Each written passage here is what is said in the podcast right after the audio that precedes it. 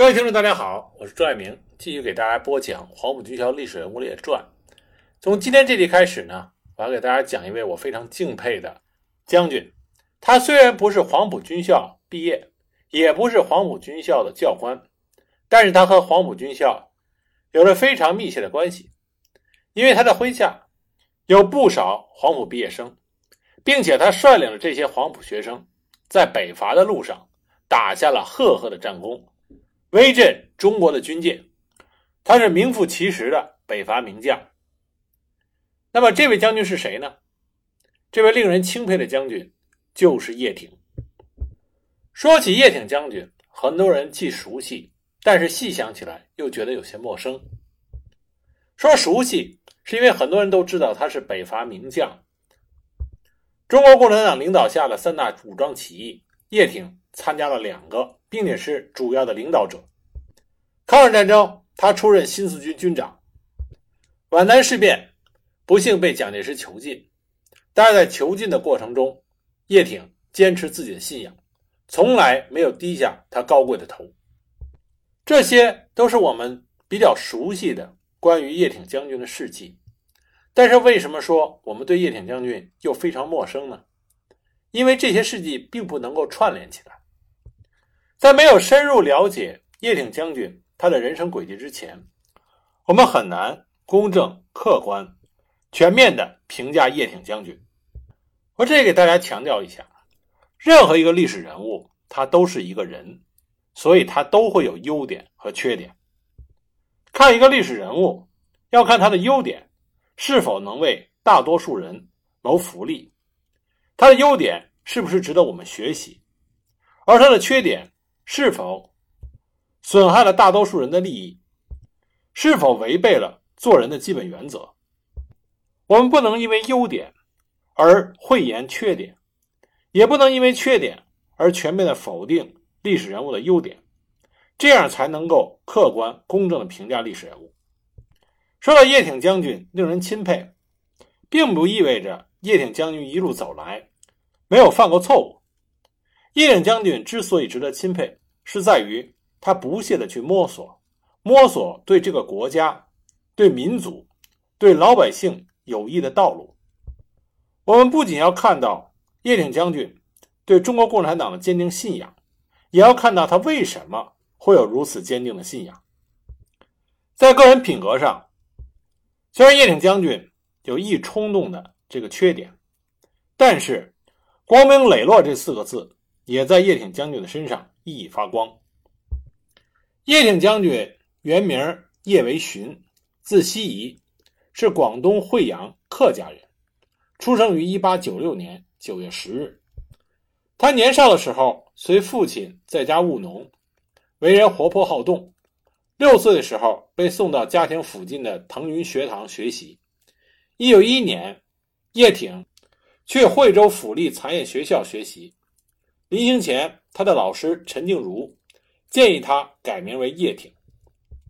陈静茹先生是叶挺的启蒙恩师，他发现叶挺思想活跃，但同时有着非常明确的基本是非观和对错观。小时候的叶挺十分的崇敬岳飞、文天祥这些民族英雄，非常喜爱背诵岳飞的《满江红》和文天祥的《正气歌》。那么，陈静茹在教导叶挺的时候，经常找一些《民报》《革命军》这些具有民主主义思想内容的书刊给叶挺阅读。他给叶挺改名字，取名为挺，取的是人要上行，业要上挺，挺身而出，拯救中华的意思。叶挺非常喜欢这个名字。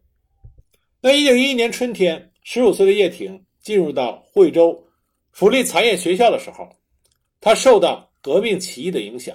所以他在学校带头剪掉了辫子，以明反清的志向。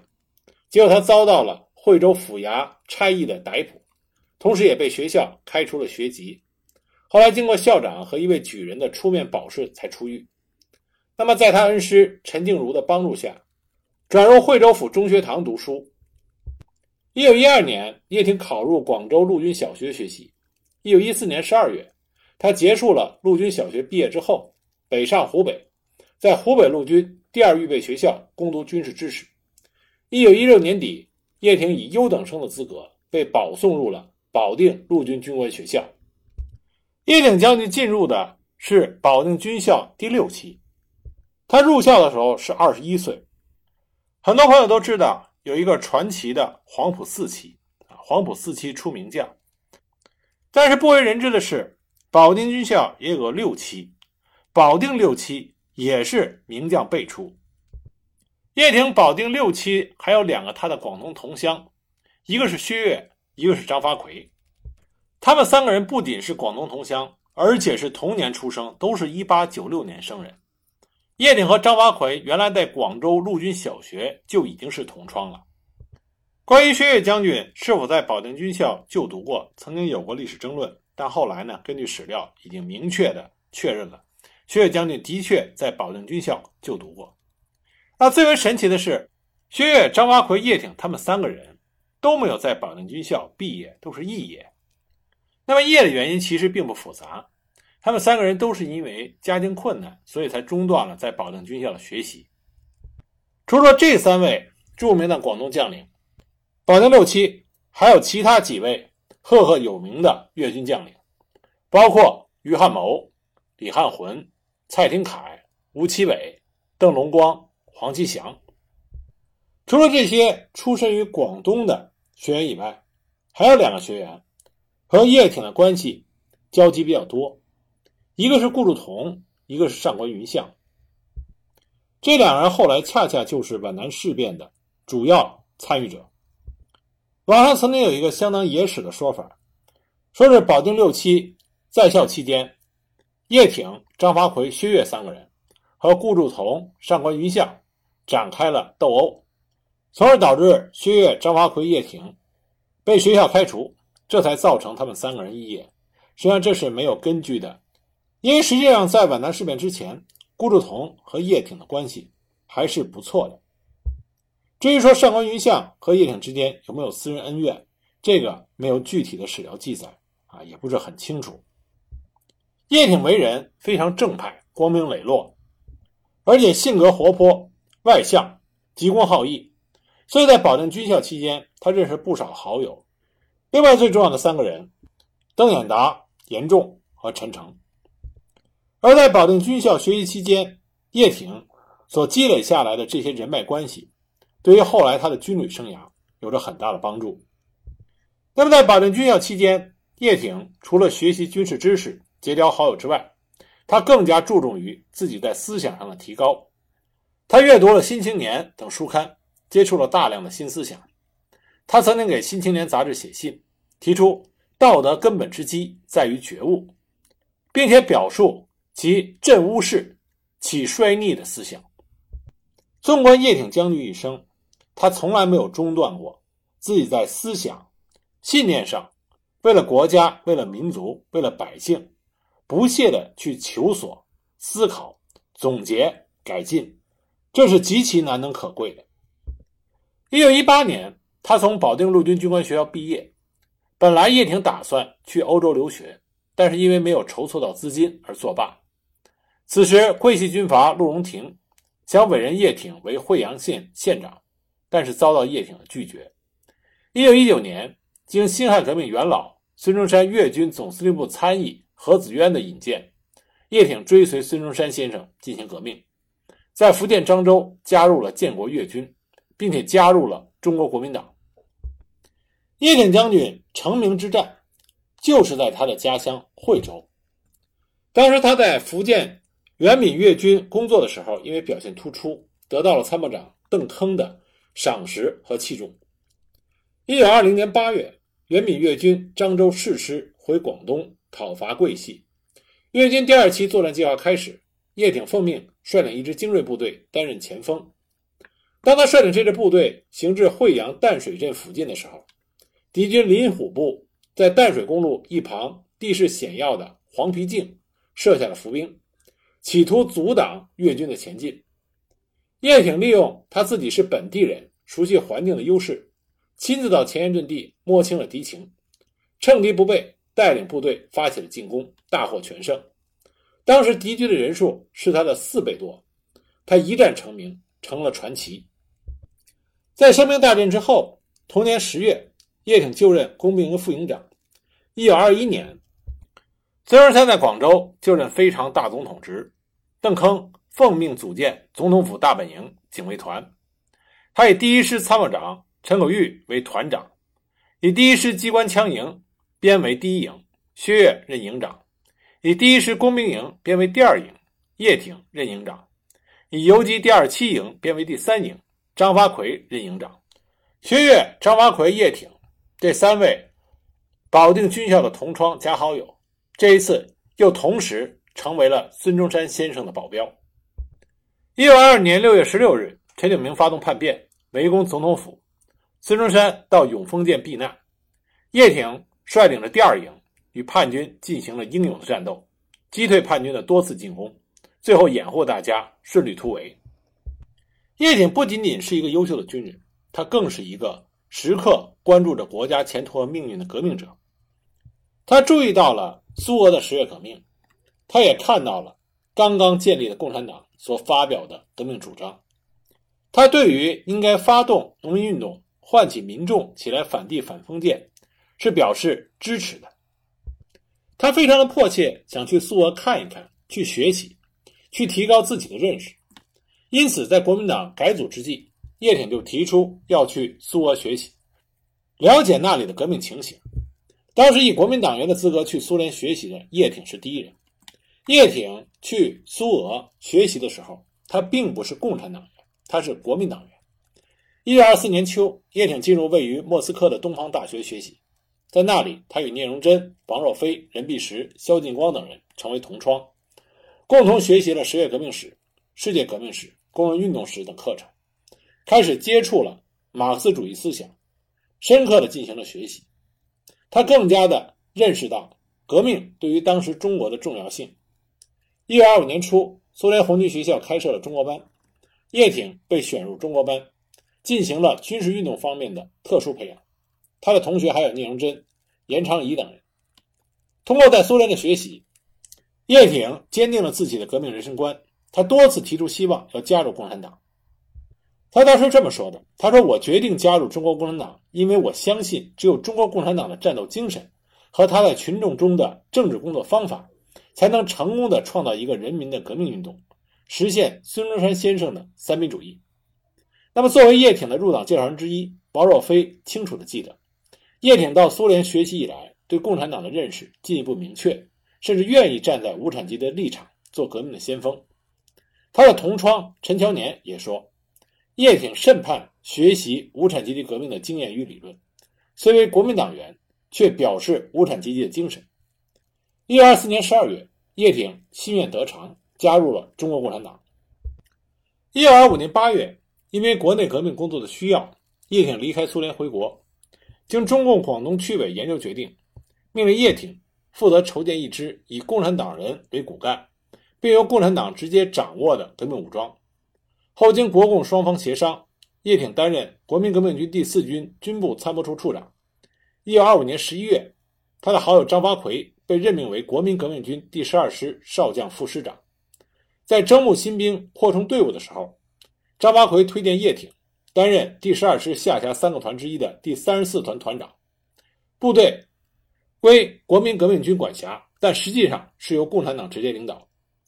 叶挺推荐周士第、曹渊等共产党人担任团参谋长和各营营长。三十四团成立共产党支部，直属中共广东区委领导。当时张发奎是知道叶挺和周士第的中共党员身份，也知道三十四团还有不少的中共党员，但不清楚是谁。这是为什么张发奎曾经感叹道：“共产党了解国民党，但是我们不了解他们。”一九二六年一月。三十四团的番号正式改为独立团，这就是赫赫有名的北伐军叶挺独立团。为什么我们说叶挺独立团是中国共产党掌握下的第一支武装力量呢？这是因为在叶挺独立团成立的时候，他的团党支部是同步建立的。团长叶挺和支部书记吴继言都十分重视党的建设，叶挺是亲自抓党建工作。他经常深入到群众家里调查访问，了解情况。在进行革命战斗的时候，叶挺也经常强调，党员一定要发挥先锋模范作用，骨干作用和桥梁作用，要做一名名副其实的共产党员。独立团在党支部建立之初，在团内的各个营、团部、团直属队共设了六个党小组，有二十多名党员。经过严格的军事训练和政治思想教育之后，又吸收了一些连排班级干部和积极分子入党。到后来发展到全团有一百二十多名党员。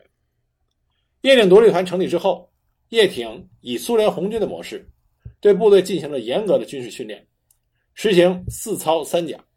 自操是什么呢？早晨一次早操，上下午各一次军事操，黄昏一次体操。三讲是指上下午各一次政治课或者军事课，晚上点名训话。在训练中，叶挺亲临现场，以身作则。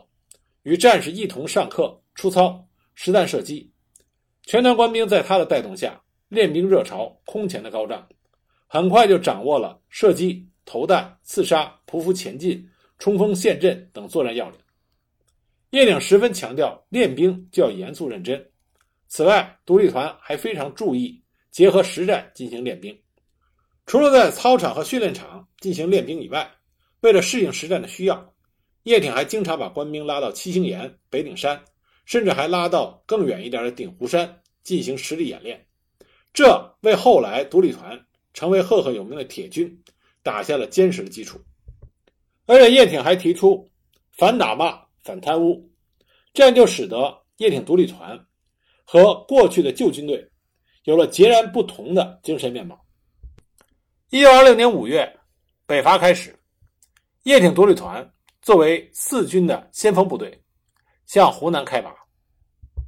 那么，关于叶挺独立团北伐战功，最有名的一定是攻打两桥和攻克武昌。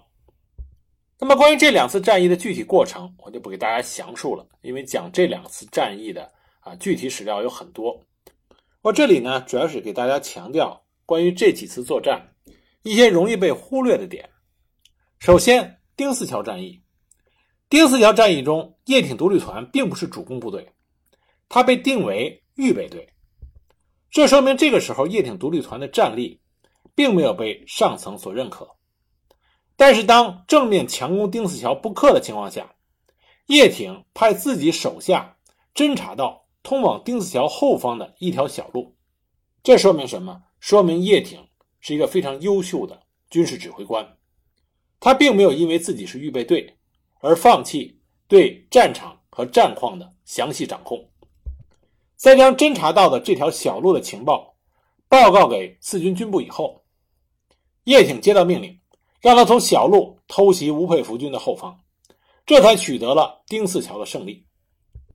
所以，我们一说起两桥战役的时候，不要把丁四桥和贺胜桥完全混为一谈。丁四桥战役显示出来的。是叶挺作为一个军事指官的智，那么贺胜桥战役体现的就是叶挺作为军事主官的一个勇。关于贺胜桥战役，那的的确确是正面强攻。那么担任强攻任务的呢，一个是四军，一个是七军。我们不能因为赞扬叶挺独立团、赞扬四军，而忽略到桂系第七军所起的重要作用。当时第四军和第七军。与吴佩孚的部队展开了激战，但的确是叶挺独立团首先攻入了吴佩孚军的阵地，然后其他各部迅速的扩大战果，这才占领了贺胜桥。在两桥取得胜利之后，叶挺率部围困了武昌。在武昌作战中，叶挺指挥了整个爆破城墙的进程。在进攻武昌的时候，叶挺独立团作战最勇猛。损失也非常惨重，叶挺的爱将一营营长曹渊战死在武昌城墙。但是同时作战的北伐军第二师刘志部按兵不动，而后来在攻占武昌的时候，二师却抢先入城，刘志被任命为武汉的卫戍司令。叶挺，他性格上有容易冲动的这个缺点，所以当时他一气之下离开了部队，到上海去接家属。他的做法的确不对。但是叶挺不是为了他自己，而是为他手下的独立团的将士们。那么叶挺独立团为什么会遭到这样的待遇？这还是因为叶挺独立团跟中国共产党非常紧密的关系。在独立团创建之初，虽然我们现在说独立团是中国共产党领导下的第一支武装力量，但是呢，在当时，独立团只是说有大批的中国共产党员在独立团担任军官，独立团倾向于中国共产党，并不是说是中国共产党领导独立团。叶挺的共产党员身份也是后来才逐渐广为人知的，刚开始他是秘密党员身份。但是从独立团建立之初，中国共产党就给予独立团很大的帮助。在他出发进湖南之前，张国焘曾经亲自赶到独立团，召集该团的中共党员举行会议，并且筹了一笔可观的经费，为他们做补充弹药、刺刀等军需之用，并且指示他们如何与各地的中共组织联络，以取得帮助，解决沿途兵员缺乏以及补给等问题。这里要跟大家说一个小插曲，实际上，共产国际在北伐开始的时候，是想劝说中国共产党反对北伐。当时，共产国际远东局主席维京斯基到达上海，啊，是在一九二六年六月下旬，是代表共产国际劝说中共反对北伐。因此，在七月十二日到十八日，中国共产党在上海召开的四届中央第二次扩大执行委员会会议上。关于是否要支持北伐问题，展开了激烈的争吵。支持北伐的是谁呢？是瞿秋白和张国焘。反对北伐的是陈独秀和彭树之。当时双方辩论起来，陈独秀曾经拍着桌子大骂张国焘，毕竟陈独秀是张国焘的老师。张国焘呢，辩论不过陈独秀，后来也就不说话了。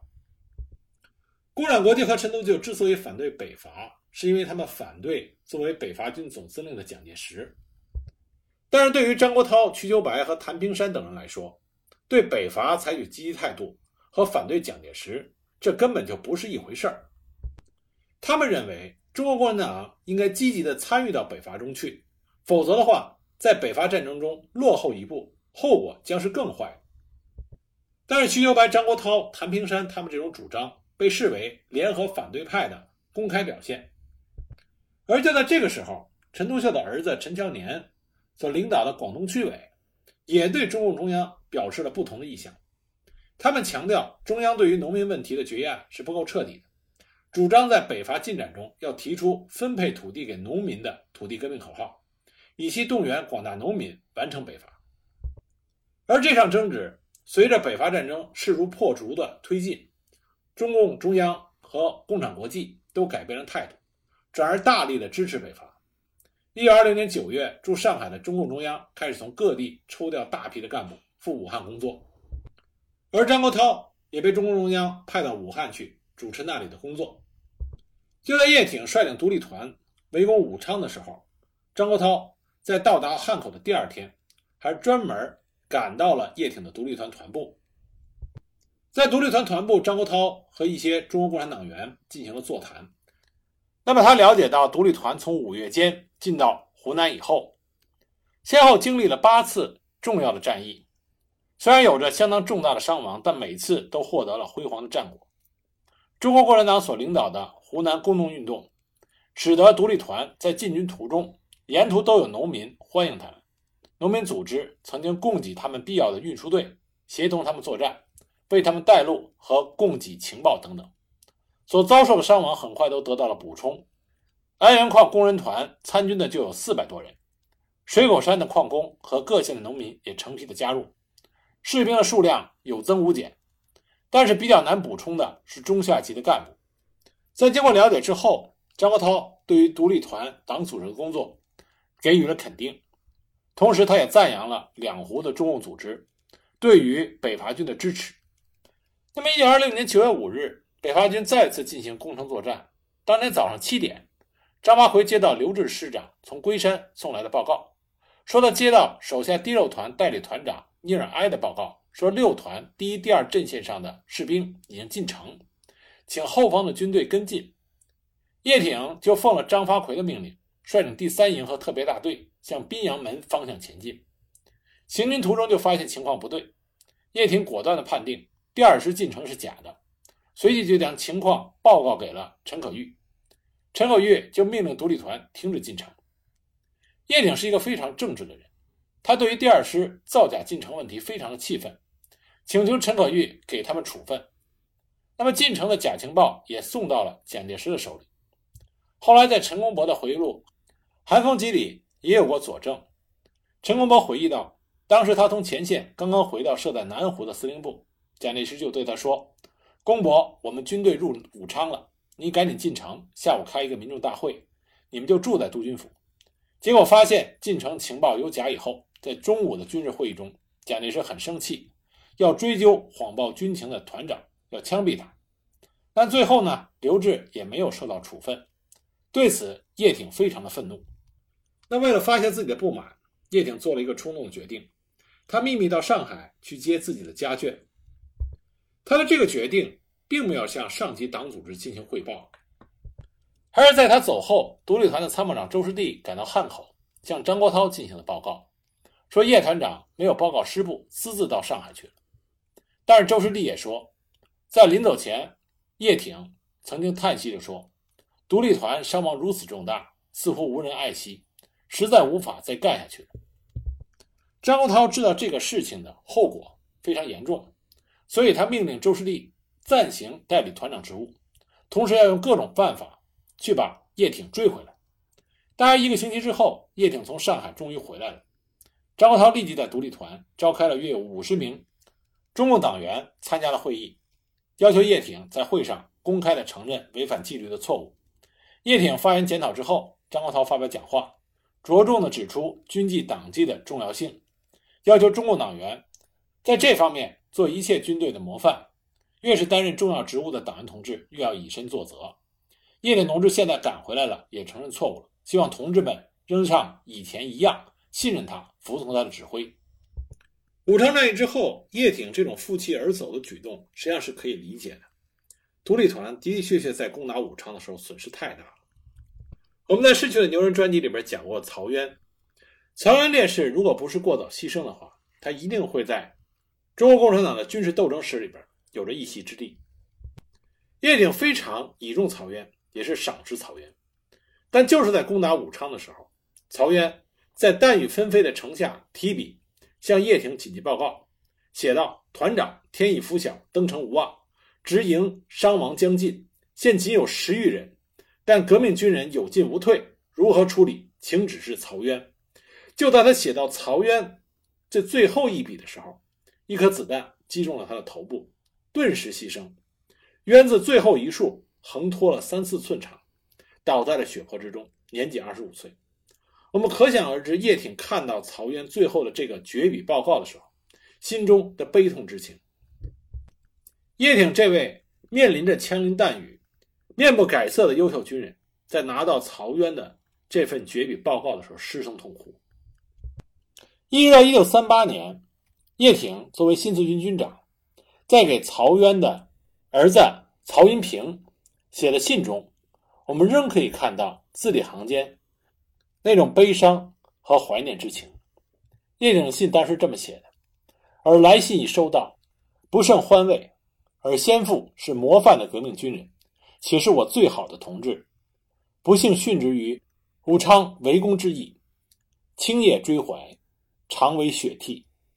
十年来，我亦流亡异地，每思查考其后裔而未获。今幸读尔来信，宛如见我故友也。”而需我助尔读书费用，我当然应尽力帮助，请尔将尔读书计划，并每年需款多少，及汇款确实地址告知，我自当照办。信不长，但是其言虽简，其情却深。所以说，武昌城下，叶挺负气而走，这其实反映的就是叶挺的真性情。作为一个军人。